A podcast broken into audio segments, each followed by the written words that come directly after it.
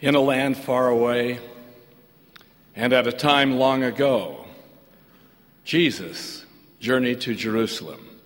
He passed through the midst of Samaria and Galilee, and as he entered into a certain village, there met him ten men that were lepers, which stood afar off.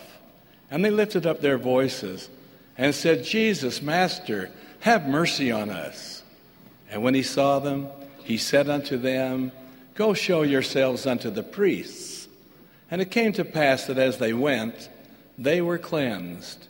And one of them, when he saw that he was healed, turned back, and with a loud voice glorified God, and fell down on his face at his feet, giving him thanks. And he was a Samaritan. And Jesus answering said, Were there not ten cleansed? But where are the nine? There are not found that return to give glory to God, save this stranger. And he said unto him, Arise, go thy way, thy faith hath made thee whole. From the 30th Psalm, David pledges, O Lord my God, I will give thanks unto thee forever. And the Apostle Paul, in his epistle to the Corinthians, proclaimed, Thanks be unto God for his unspeakable gift. And to the Thessalonians, in everything, give thanks, for this is the will of God. My brothers and sisters, do we give thanks to God for his unspeakable gift and his rich blessings so abundantly bestowed upon us? Do we pause and ponder Ammon's words? Now, my brethren, we see that God is mindful of every people whatsoever land they may be in. Yea, he numbereth his people over all the earth. Now this is my joy and my great thanksgiving. Yes, I will give thanks unto my God forever. Robert W. Woodruff, a prominent business leader of a former time, toured the United States giving a lecture which he entitled A Capsule Course in Human Relations. In his message, he said that the two most important words in the English language are these thank you. Gracias, danke, merci, whatever language is spoken. Thank you frequently expressed will cheer your spirit, broaden your friendships, and lift your lives to a higher pathway as you journey toward perfection. There is a simplicity, even a sincerity, when thank you is spoken. The beauty and eloquence of an expression of gratitude is reflected in a newspaper story of some years ago. The District of Columbia Police Department auctioned off about 100 unclaimed bicycles Friday. One dollar, said an 11 year old boy as the bidding opened on the first bike. The bidding, however, went much higher. One dollar, the boy hopefully repeated each time another bike came up. The auctioneer who had been auctioning stolen or lost bikes for 43 years noticed that the boy's hopes seemed to soar higher whenever a racer type bicycle was put up. Then there was just one racer left. The bidding went to $8. Sold to that boy over there for $9, said the auctioneer. He took $8 from his own pocket and asked the boy for his dollar. The youngster turned it over in pennies, nickels, dimes, and quarters, took his bike, and started to leave. But he went only a few feet. Carefully parking his new possession, he went back. Gratefully threw his arms around the auctioneer's neck and cried. When was the last time we felt gratitude as deeply as did this boy. The deeds others perform in our behalf might not be as poignant, but certainly there are kind acts that warrant our expressions of gratitude. The song frequently sung in the Sunday school of our youth placed the spirit of thanksgiving into the depths of our souls. When upon life's billows you're tempest tossed, when you're discouraged, thinking all is lost, count your many blessings Name them one by one, and it will surprise you what the Lord has done. Astronaut Gordon Cooper, while orbiting the Earth over 30 years ago, offered this sweet and simple prayer of thanks Father, thank you, especially for letting me fly this flight. Thank you for the privilege of being able to be in this position, to be up in this wondrous place, seeing all these many startling, wonderful things that you have created.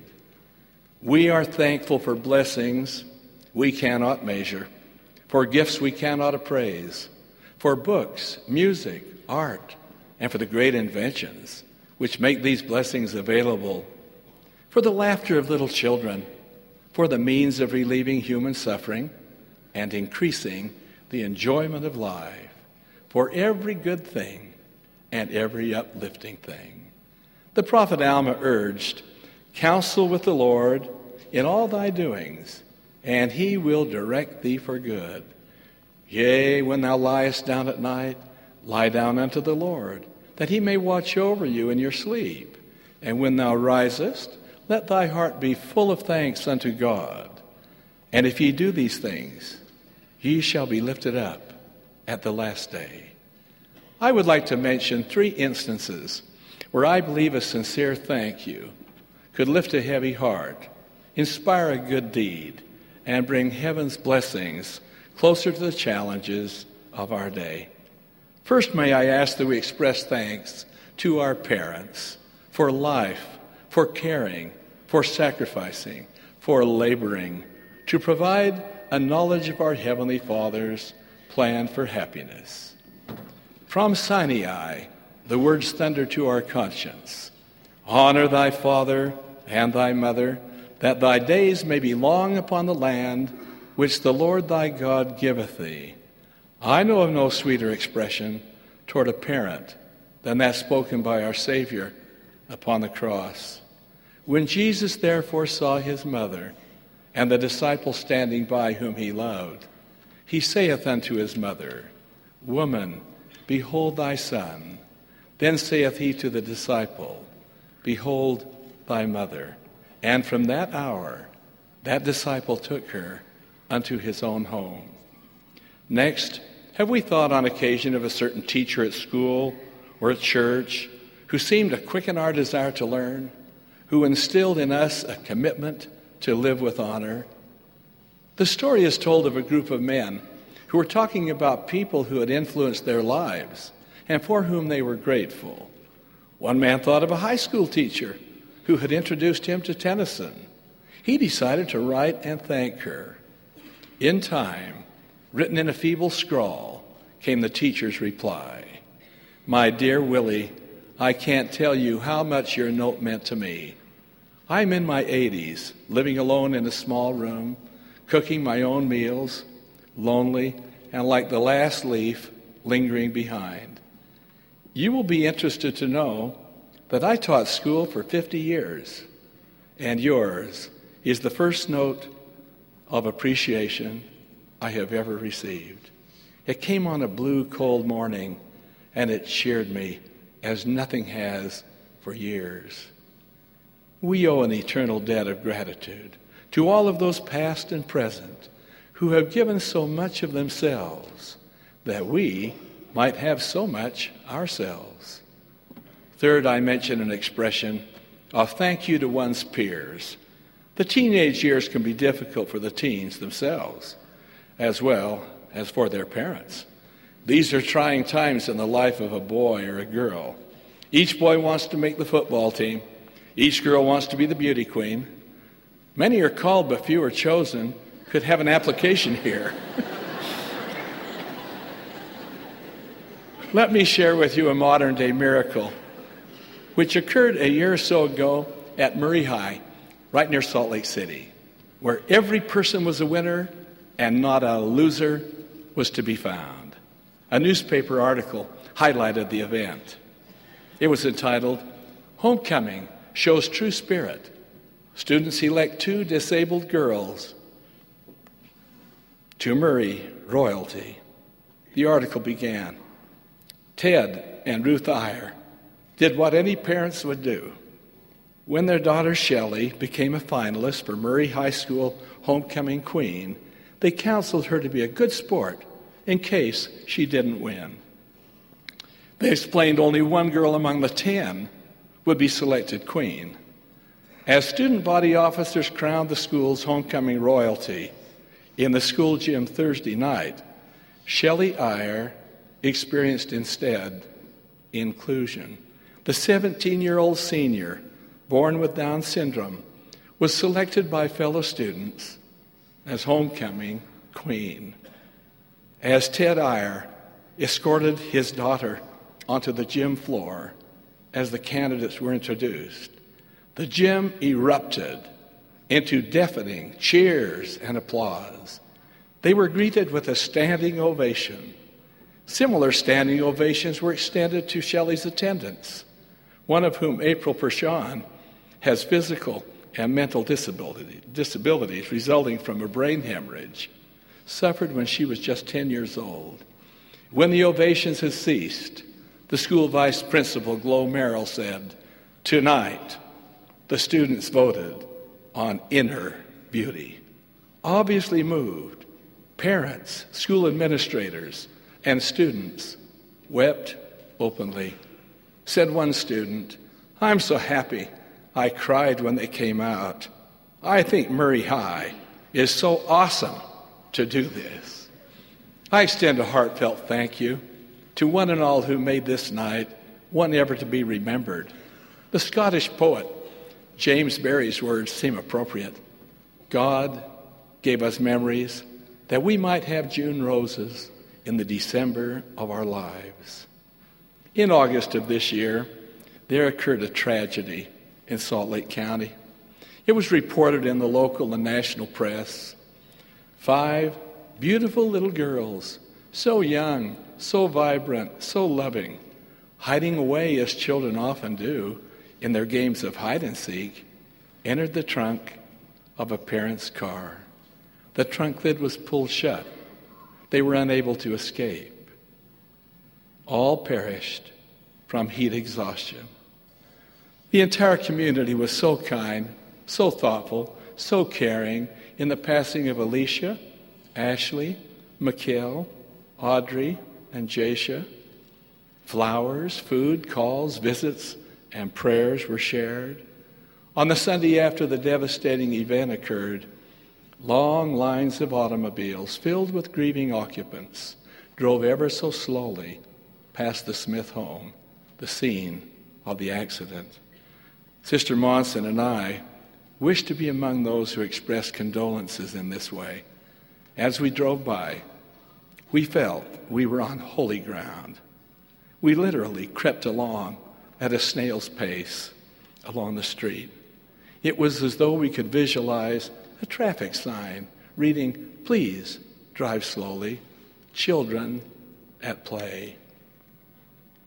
Tears filled our eyes, and compassion flowed from our hearts.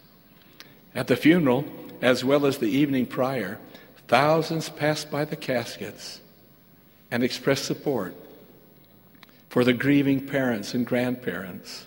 In two of the three families, the deceased children were all the children they had. Frequently, death comes as an intruder.